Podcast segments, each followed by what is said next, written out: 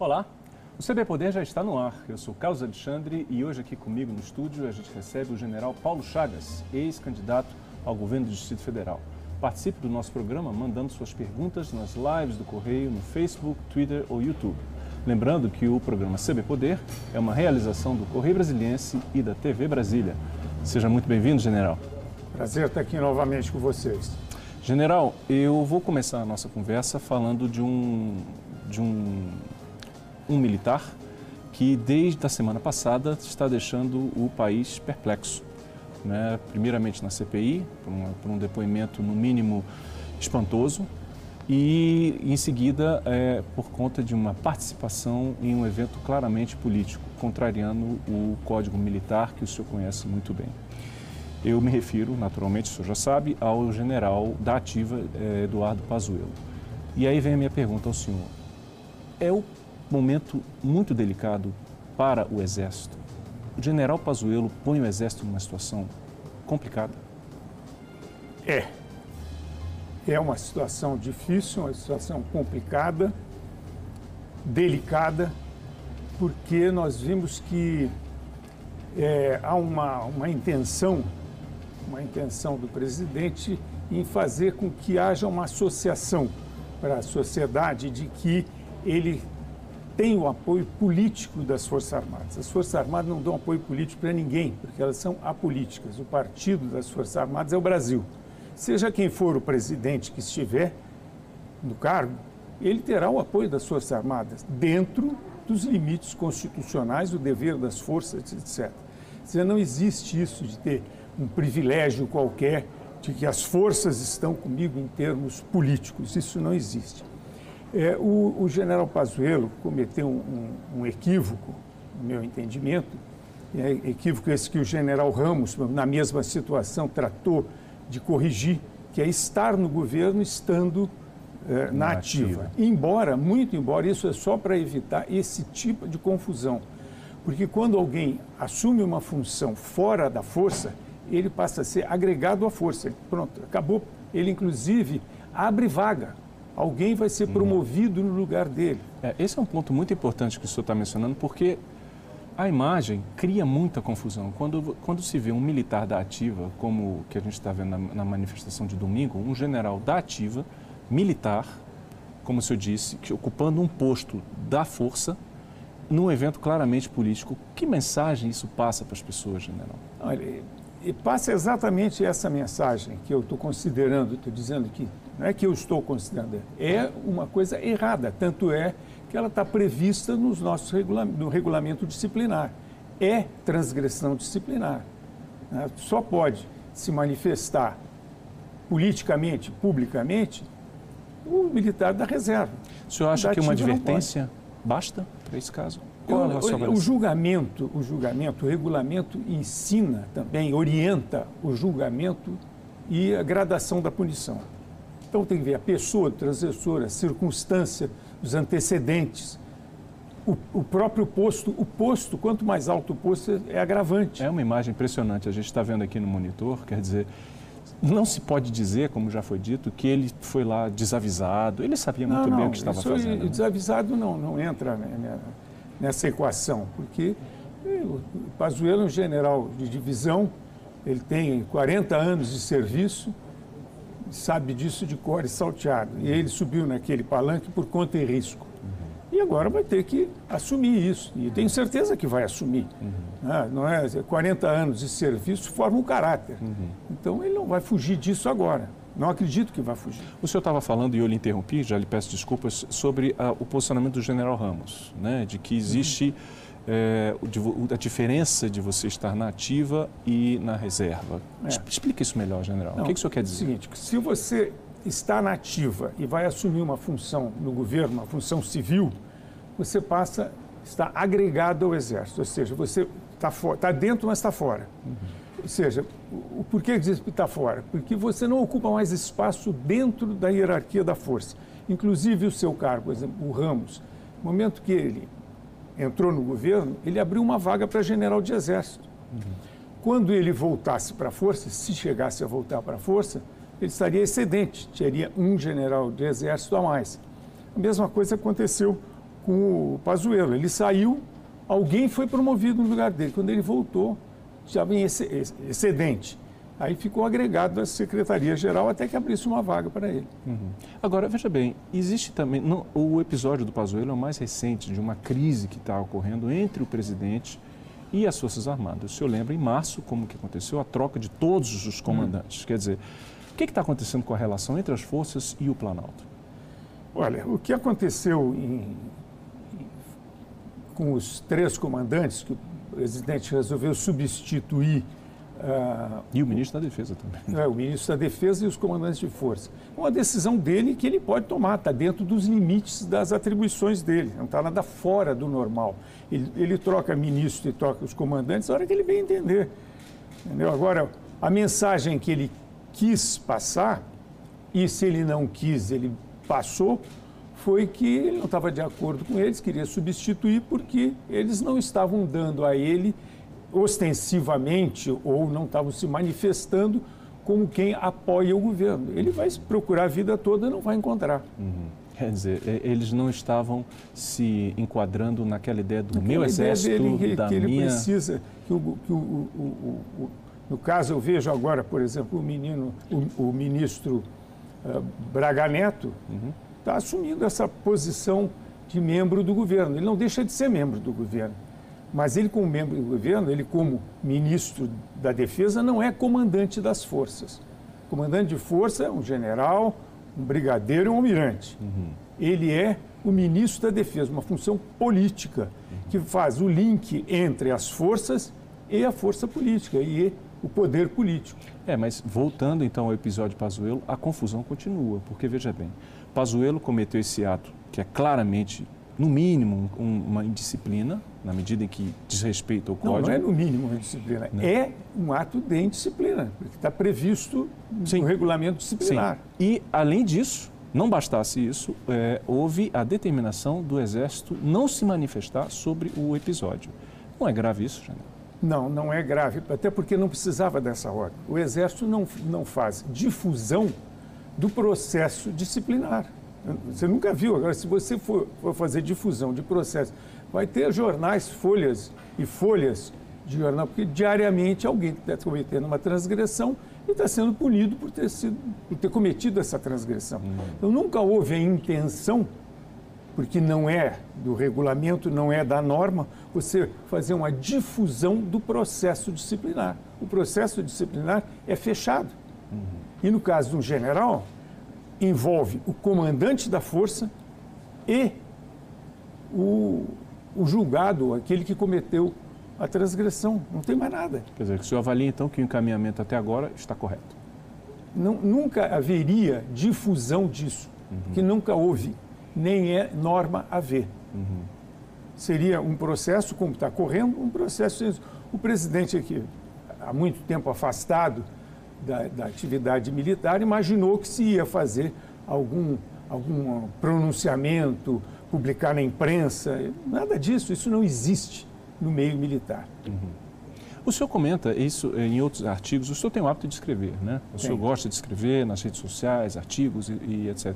E um ponto que o senhor bate uma tecla que o senhor bate muito é a questão das liberdades. Né? Há uma, uma espécie de confusão entre as liberdades, excesso de liberdade para um, privação de liberdade para outros. O senhor pode explicar isso? Como é que é? Posso. Nós temos uma preocupação desde a, dessa, essa nossa Constituição. Ela foi promulgada em 88, três anos depois do fim do regime militar. Então, se vinha com um regime autoritário, necessariamente autoritário, em função das circunstâncias daquele período, que a gente pode até falar, dizer que não precisava durar tanto, essas coisas todas, mas não interessa. Interessa que ele terminou, esse período terminou em 85, 88, uma Constituição. Uma, uma Constituição que a palavra dever aparece uma vez só. Né? Então, é, se criou aos poucos um ambiente de libertinagem, não é nem de liberdade. Que você precisa ter liberdade para tudo. E agora eu pergunto, você liberdade para todo mundo, para bandido, para corrupto, né, para assassino, para uh, é, corruptor. pedófilos, todos eles têm uma porção de direitos. Muitos direitos e poucos deveres. E poucos é deveres. Uhum. Entendeu? Entendeu? Isso aí é que prejudica. No final das contas, eu pergunto: a liberdade é de quem? É minha, que tem que usar brilho fumê no meu carro, para não ser assaltado, para ter segurança?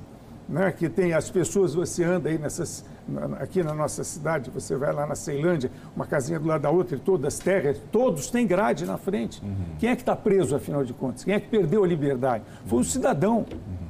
O bandido está na rua solto. É, general, mas veja bem, no contexto de pandemia, eu, é, vamos, vamos, vamos lá falar sobre liberdade. As pessoas têm liberdade para não usar máscara?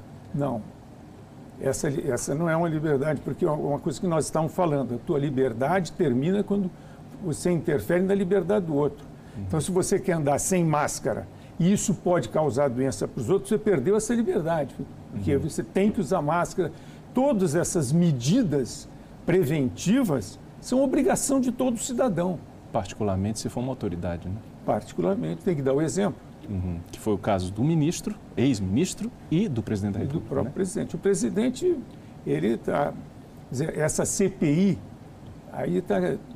Essa CPI da, da, da, pandemia, ela foi criada toda baseada em cima do, do negacionismo do presidente, negando a existência disso. Nós estamos vendo aí as consequências. Quando ele se deu conta que estava enganado, para não dizer que ele estava errado, uhum.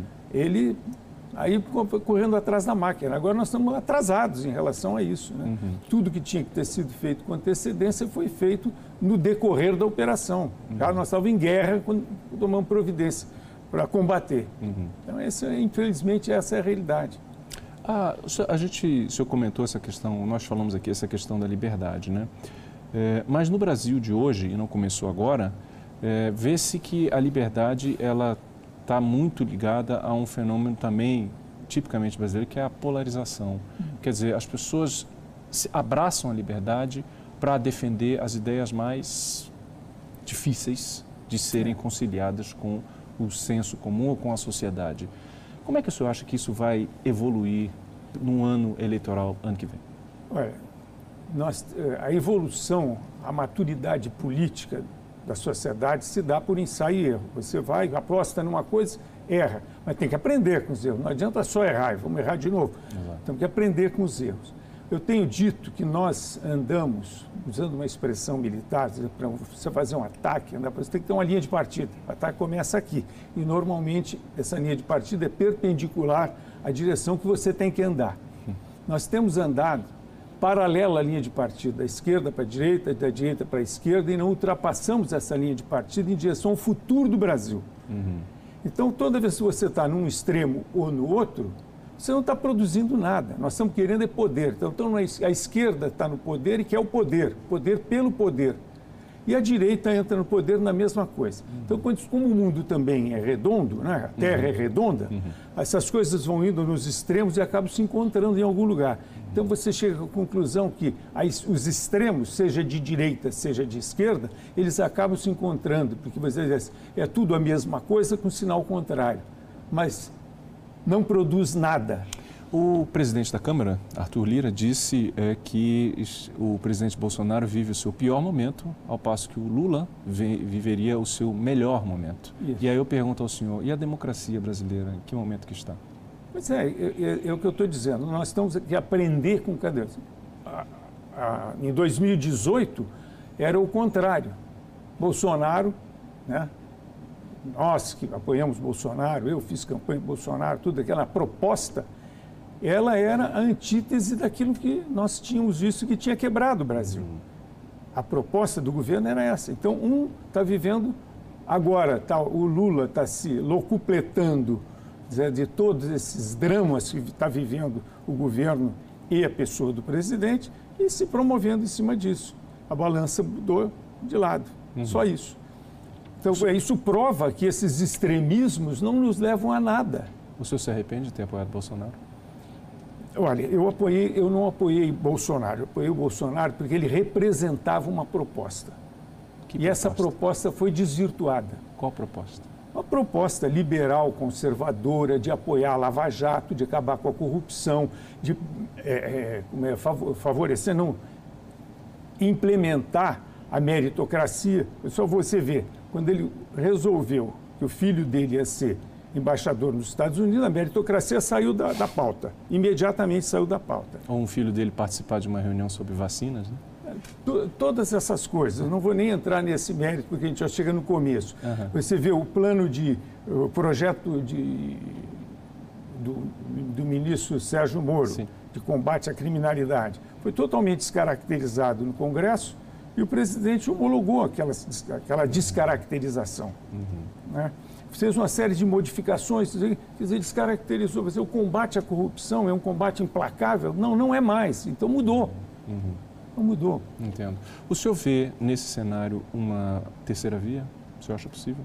Eu acho que nós temos a necessidade, nós podemos chamar do que quiser, terceira via, é. nova opção, claro. nós temos que ter uma opção que não seja nem a direita nem a esquerda, que uhum. seja liberal, conservadora, que pense o Brasil, que pense o futuro, que dê valor aos nossos valores. E pegando uma expressão que o senhor utilizou, o senhor acha que a gente está, tem maturidade suficiente para isso nesse momento?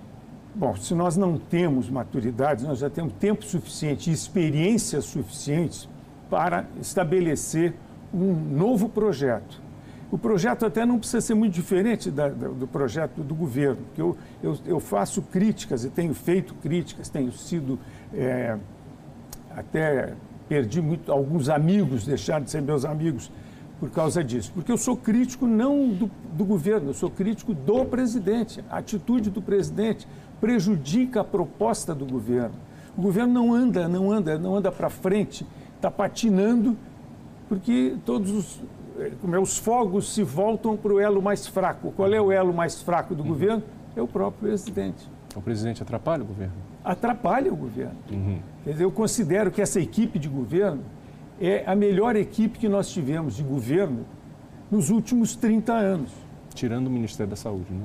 Talvez. Ministério da Saúde, o problema, é, o problema não é o Ministério da Saúde, o problema foi a pandemia e a, a, a, o retardo com que nós resolvemos, com que o governo resolveu uhum. reagir. Uhum.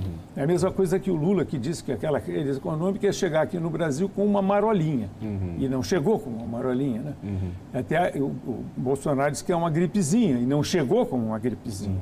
Então você não pode partir desse princípio, você tem que estar sempre preparado para a pior hipótese. Está uhum. né? Tá falando em nação, está falando da nação, do futuro da nação, está falando de vidas humanas. Então você tem que estar preparado para a pior hipótese. Agora veja, o senhor falou da, da digamos assim, da plataforma né, do, do candidato Bolsonaro em 2018, né? conservador, é, contra a corrupção, liberal, etc. De tudo que o senhor falou, me parece que o que ainda está muito evidente em relação a esse governo é a postura conservadora porque a agenda liberal, e aí é o ponto que eu queria entrar com o senhor, parece que se perdeu. O senhor se concorda perdeu. com isso? Concordo. Eu acho que no momento em que você, para cometendo, cometendo erros e omissões logo no começo do governo, que a parte política você tinha que dar muita importância para a parte política, porque é ela que abre alas para entrar a gestão o, o, presidente não soube conduzir uhum. isso e teria que ser ele a conduzir uhum. isso. Uhum. Acho que ele escolheu mal as pessoas para trabalhar nessa área. Uhum. É, fez com que, no final das contas, a base que ele tinha se dividisse pela metade. Pior, não é só simplesmente deixar de ser base, passaram a ser adversários. Então, tumultuou tudo. É, nesse sentido, é que houve essa mudança. Acabou para preservar o mandato, para garantir o mandato, uhum. ele teve que fazer. É, acordo com o Centrão, que não é nada diferente do que sempre foi. A gente vai falar um pouquinho mais sobre isso no nosso intervalo. Depois vamos, dar, vamos parar um pouquinho e a gente continua com essa conversa. Me dê um minuto só, tá? E a gente volta com mais CB Poder. Hoje nós recebemos aqui no estúdio o general Paulo Chagas, da reserva, ex-candidato ao GDF. Vamos falar sobre isso também. Fique ligado no CB Poder.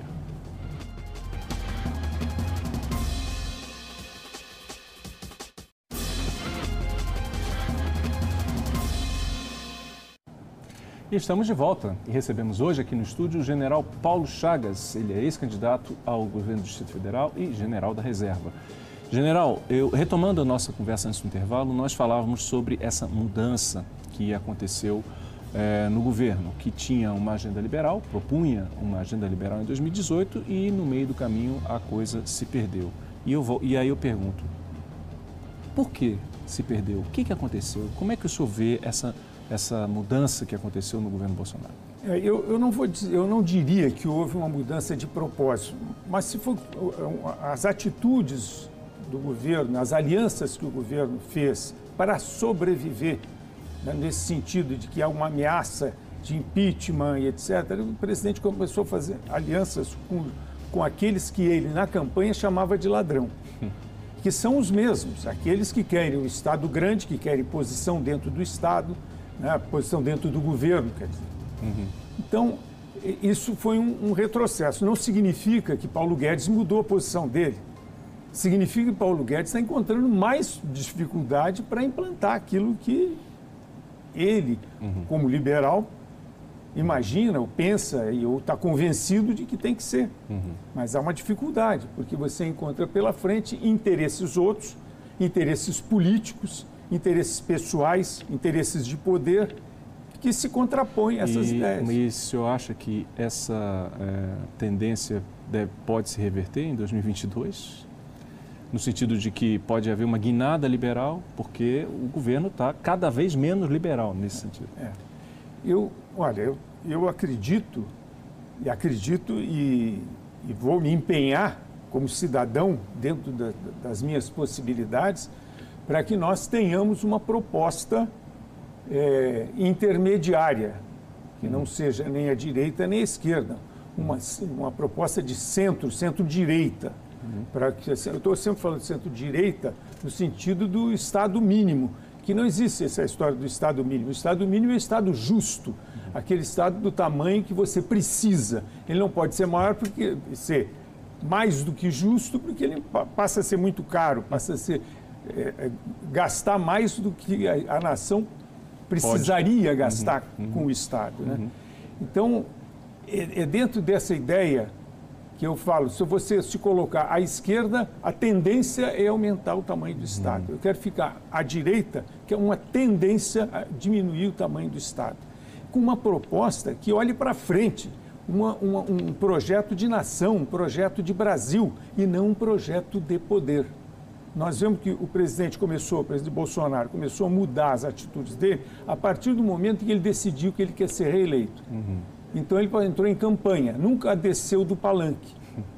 Infelizmente, uhum. infelizmente. O senhor foi uma das pessoas que mais é, trabalhou pela candidatura de Bolsonaro em 2018. E, e, hoje o senhor se diz decepcionado. O senhor acha que esse seu sentimento, essa sua reação, é, explica o que está acontecendo com o eleitorado de Bolsonaro. Como é que o senhor vê a cabeça do eleitor de Bolsonaro?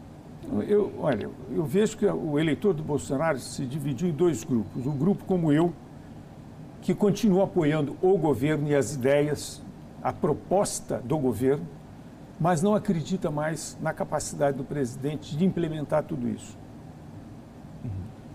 Esse é um grupo daqueles 39% dos eleitores que elegeram Bolsonaro, 57 milhões, 57, não sei quantos milhões, não chega a 40%. Uhum. Mas foram os que elegeram Bolsonaro. Hoje eu vejo que esse grupo, esse universo é menor. Uhum. Até porque eu já não estou mais nesse universo. Uhum. Eu não votaria novamente em Bolsonaro. O senhor faz parte eu do grupo então que não votaria em Bolsonaro de jeito a proposta, nenhum. A proposta de governo é a proposta que eu julgo que é a que tem que ser. Mas ele não foi capaz de implementar isso. Ele não teve capacidade de criar as condições para que aquilo acontecesse. Uhum. Então ele se mostrou incompetente para essa função. Uhum. Então eu estou resumindo, eu gostaria de ter a mesma proposta com outro líder capaz de criar as condições para implementar aquilo como um projeto de nação. E o eleitorado hoje do Bolsonaro está reduzido àqueles que fazem culto à personalidade, quer dizer, qualquer coisa que ele disser e fizer, esses caras vão aplaudir. Vão dizer que é assim mesmo, assim mesmo tem que ser e etc. Uhum. E aqueles que, como eu, não aceitam isso, porque eu, não, eu, sou totalmente contra o culto à personalidade. Não vai me dizer que o cara é um enviado de Deus, é, porque não é. é os mitômanos, né? Os mitômanos, é. exatamente. General, o senhor foi candidato em 2018, ficou em quarto lugar na disputa aqui ao governo do Distrito Federal. O senhor vai repetir a dose? Não. Por quê? Não vou porque eu, eu, a gente faz um... Primeiro que você aprende, aqui, assim, sai o erro, você que aprender alguma coisa. Eu aprendi a fazer uma análise da situação política no Distrito Federal. Eu vejo que no Distrito Federal, se você olha as pessoas, as lideranças políticas que se propõem a disputar esse cargo, fica muito difícil para um outsider como eu entrar nisso. Eu entrar para criar um, um, uma discussão e valorizar até a vitória de alguém. Por que é tão difícil? É difícil porque você não tem, por exemplo, eu não tenho partido, meu partido, eu fiz questão de sair do partido antes que o partido desaparecesse. Né? O PRP desapareceu, hoje ele está incluído no Patriota. Uhum. Então eu fiz questão de sair antes que o partido é, deixasse de ser o PRP. E não me filiei a nenhum partido. Ainda, eu como cidadão acho que devo me filiar a um partido, mas não com essa intenção de me candidatar a concorrer a qualquer coisa, hum. mas simplesmente. Então, primeiro ponto seria proposta. que o senhor não tem partido. E qual seria o outro obstáculo, a grande dificuldade que o senhor. O, o grande problema é justamente esse. Por mais que eu tenha conquistado algum protagonismo, é, que eu me tenha tornado conhecido, isso não é suficiente para vencer aqueles que já estão na política fizeram carreira na política. Os profissionais Eu não fiz política. carreira, os profissionais da política. Eu não fiz carreira na política. Você vê, Ibanês, nosso governador, também não fez carreira na política. Não fez. Uhum. Mas o Ibanês, o governador, tem posses para comprar uma eleição. Comprar uma eleição? Não é forte, Eu, eu não, digo que o, o, o, governador, é, no sentido figurado, uhum. no sentido figurado. Só para você ver. Se você for ver minha, as minhas contas lá no, na Justiça Eleitoral, eu gastei 150 mil reais na minha campanha. O governador gastou 15 milhões. Uhum. Então, a possibilidade dele aparecer e, e, se mostrar à sociedade é muitíssimo maior que a minha. Uhum. Eu, eu, tinha uma senhora voluntária para fazer aquele negócio de bandeira ali na estrutural. Todo uhum. dia, uhum. das quatro às seis, ela ficava bandeirando, só ela. Uhum. Você uhum. chegava ali na cidade estrutural, você tinha que se cuidar para não subir na calçada, para não bater em alguém, a quantidade de, uhum. de bandeira que tinha ali. É, general, mas veja bem. O poder econômico Sim. influencia na nossa, nas nossas eleições. Exato. E eu não estou disposto a fazer concessões para A ou B, é, para ganhar, arrumar dinheiro para financiar minha, uma eleição, para mim, como governador. Porque não existe ninguém faz nada de graça. Em algum momento você vai ser cobrado. E como eu digo de antemão que eu não vou, uhum. dizer, você quer apostar, quer apostar na minha proposta, não é em mim. Uhum.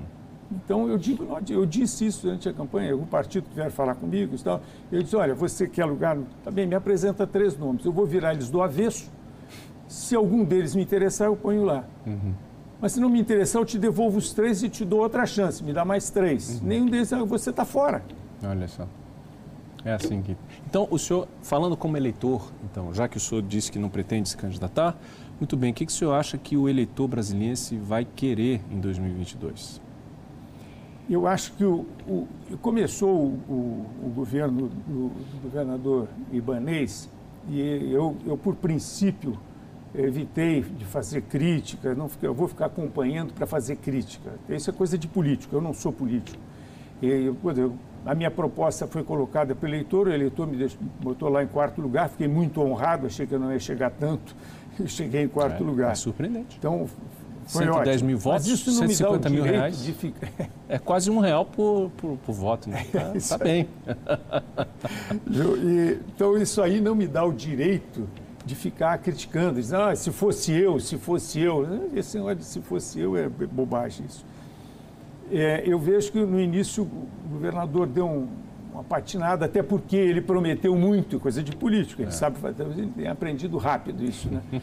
De prometeu mundos e fundos. E eu olhava, isso é impossível. Uhum. Impossível. A primeira coisa que eu fiz com o candidato foi conhecer o orçamento do Distrito Federal. Aí eu, eu disse, né? quem me, me, falou foi o, o Adolfo Saxida, que está no, no, governo. Secretaria Especial do, é, de, de, de Política de, Econômica. De Fazenda. Aí, o, o, o, Adolfo é uma pessoa excepcional, uhum. uma coisa, um cara de uma competência fora, competência e dedicação. Uhum. Assim, não é normal. Ele é um brasileiro patriota, um cara fantástico. E ele ele disse para mim que me admirava pela coragem de me meter nesse negócio. Bom, então já que tu me admira, vai me dizer o que, é que eu vou encontrar. E ele me disse, e disse, pô, vai ser complicado mesmo, não adianta a gente ter grandes ambições, nós temos que ter prioridades de fato. Então o senhor não quis criticar, mas em seguida, depois. Mas eu vejo o seguinte, que do, em seguida, antes da pandemia, a minha prioridade era a saúde, porque a saúde é que estava pandareco. E, e, e, agora estão fazendo hospitais, etc., melhorando. Mas essa melhora que está sendo feita, inclusive, ela diz respeito ao momento que nós estamos vendo, que é da pandemia. Mas isso não está estruturando o Distrito Federal para a situação de normalidade. Que na situação de normalidade já faltava UTI.